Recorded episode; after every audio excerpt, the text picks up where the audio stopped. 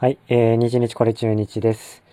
えー、10月6から7、8、この3日間の試合、3連敗したんですけど、振り返りたいと思います。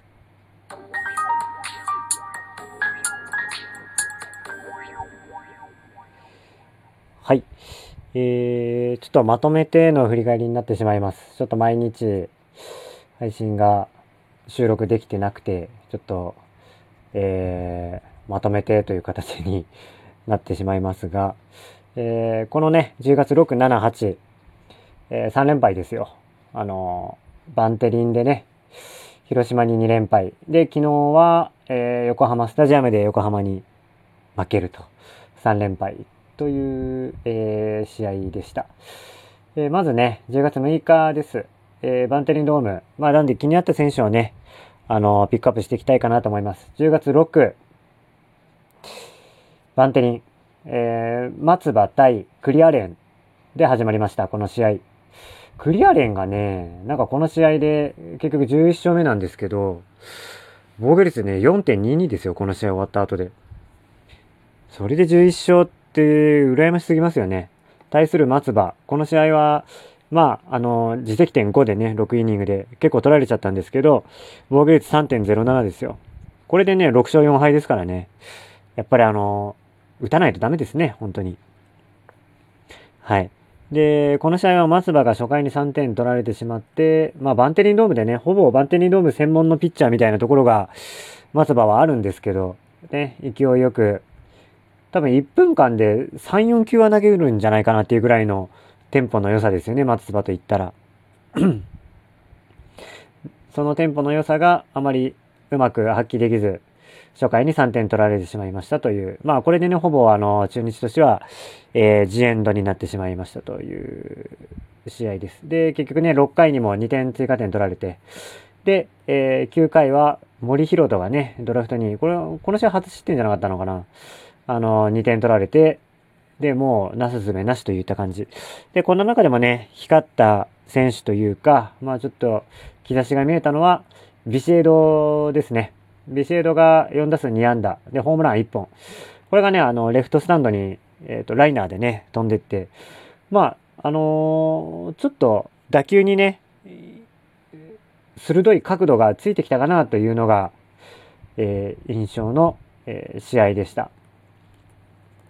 なんでね、えー、ちょっと、あの、ビシエド、久しぶりですよね、ホームランが。あの、9月は1本も打てなかったっていうことだったんで、うん。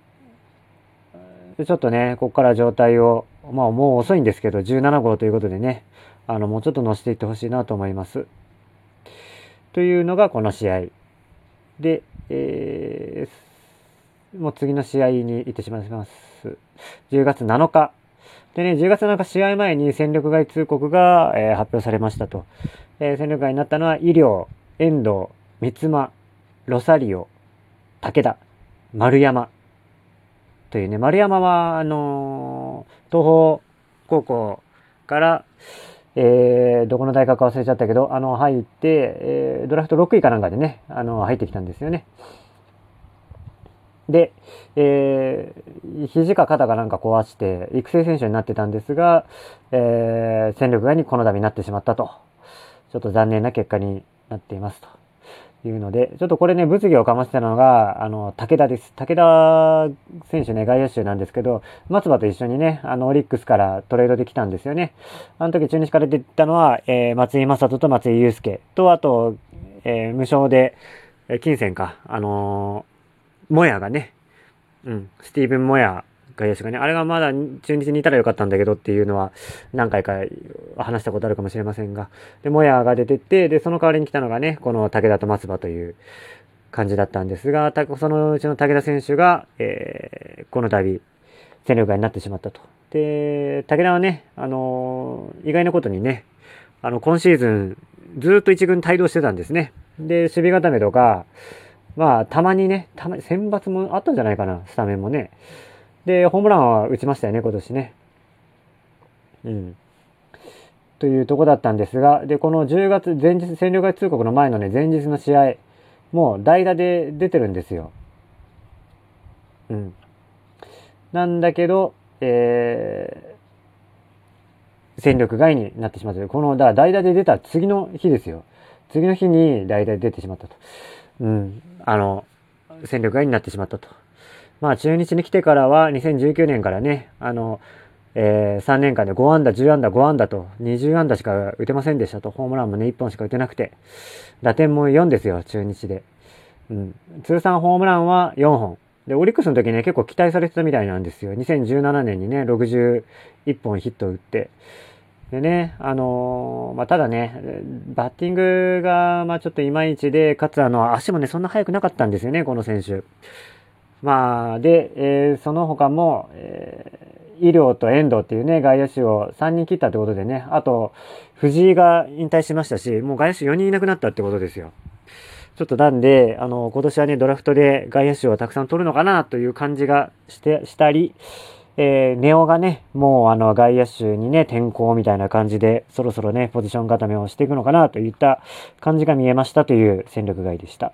はい。ちょっとまあね、残念なんですけどね、他の球団で引き取り手があるといいかなと思ってます。遠藤とかね、医療もね、遠藤とか結構良かったんですけどね、新人の時にホームラン4本打ったような気がするんですけど、うん、ちょっと残念ですね。はい。で、この試合10月7日は大野が先発。大野とえー、大野と誰だったかな？大野と玉村です。玉村中日戦よく投げますね。左ピッチャー。打てそうなんだけど、なかなかね、ちょっと難しいなっていうところですね。あの、で、大野がね、この試合は鈴木誠也に満塁ホームランを打たれてしまい、ジエンドという感じの、えー、5対2で負けたという試合。えー、この試合、広島11安打、中日は7安打。広島がね、あの、10月6日の試合だけ9安打だったんだけど、えー、それ以外の2試合は2桁安打ということで、めちゃくちゃ触れてるんですよね。あの、広島。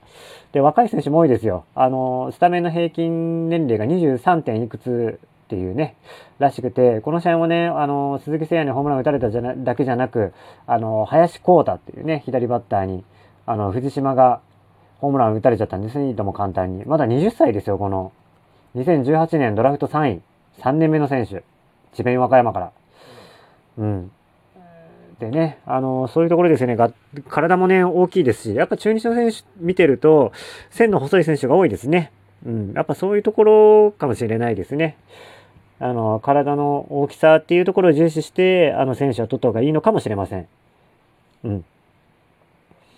で、えっ、ー、と、この試合ですね、独立すべきなのは、岡林です。岡林選手が2年目ですよ、中日の。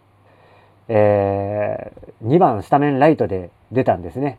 そしたらもう出たらもう生きが良い生きが良いっていう感じで、もうあの、4打数3安打、は、えー、人生初、人生初じゃねえや、プロ、プロ初の猛打賞ということで、縦横無尽な活躍をしましたというところでね、あのー、もうこれ、えー、っと、怪我さえなければね、あのー、開幕スタメン来年ね、行くんじゃないかっていうぐらいの、えー、見応えがある活躍をしてくれましたというところでね、守備もいいですし、まあ、足も速いですし、あの、ウエスタンでね、あの、盗塁結構してたっていうことなんで、まあ、だいぶ期待できますよね。あの、で、ちょっとバッティングがね、このサンダーアンダーは結構まぐれとかじゃなくて、結構ね、あの、ストレートをちゃんと打ち返せるんですよ。なんかあの、いろんな解説者が、タイミング取るのがいい、うまいうまいとか、あの、実践向きだとか散々ね、言ってたんですけど、ああ、もうこういうことかって感じですね。結構あの、ピッチャーのモーションに合わせて、なんだろう、指導も早いですし、えー、まあタイミングを合わせるのって、まあ天性なのかなっていう感じがしてしまいましたというところです。えー、ヒットと、ヒット2本と2塁打ということでね、あの、まあ長打も出ましたよというところです。はい。で、えっ、と、まあ、いつもならね、これで、あの、次の試合は、えー、スタメンから落ちてしまうというところなんだけど、まあ、与田監督の起用を見るとね、あの、まあ、いやいや、そんなことはなかったねというのが、昨日の試合、10月8金曜日です。えー、横浜と、えー、横浜スタジアムでね、まあ、セリーグ5位と6位の対決だったんですけど、えー、この試合は3対9で負けましたと。中日5安打に対して、横浜が14安打と。まあ、一方的に負け、やられてしまいましたね。上茶谷に今季初勝利を挙げてしまうと。で、笠原が2敗目ということで。で、この試合の後ね、あのえー、2軍にね、落ちてしまうんですけどね、笠原は。まあでもしょうがないかなという感じでした。えっ、ー、と、ストレートは140キロ前後。で、えー、コントロールが異様に悪いというのでね、あの、えー、佐野にね、2本ホームラン打たれたんですけど、あの、2本目が満塁ホームランだったんですよね。満塁ホームランが、あの、木下が外側にね、ストレート要求のところを、あの、内側に投げてしまうといったような感じで、もうちょっとなすすべがなかったかなというところでした。で、えー、4回を投げて7失点と。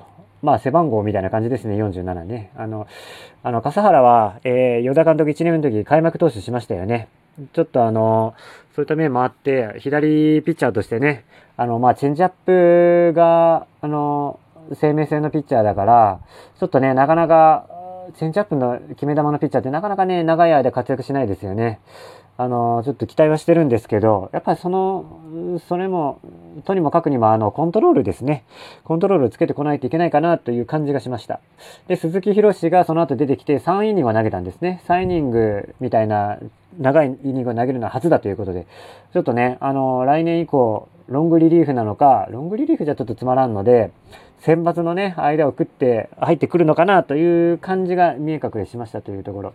で、打撃陣については、えー、あんまりもいいところはないです。あの、京田が2安打、えー、岡林が1安打、えー、福田が、えー、2安打と。福田にね、最近頼ってますね。あの、2ベースと3ベースということで。はい。あのー、3ベースがね、ただね、本当横浜のバッターがポンポンポンポン、あのー、スタンドに入るのに、あの、中日の選手は本当フェンス手前で失速するなという感じがしました。このね、福田の三三塁打も、ライトのね、あ、もう本当にフェンス直撃だったんだけど、まあ取られそうな感じでしたからね、ちょっとなんか力の差をすごく感じたような試合でしたというところ。というわけで、えー、3連敗、まとめてちょっと振り返りとさせていただきました。えー、ご清聴ありがとうございました。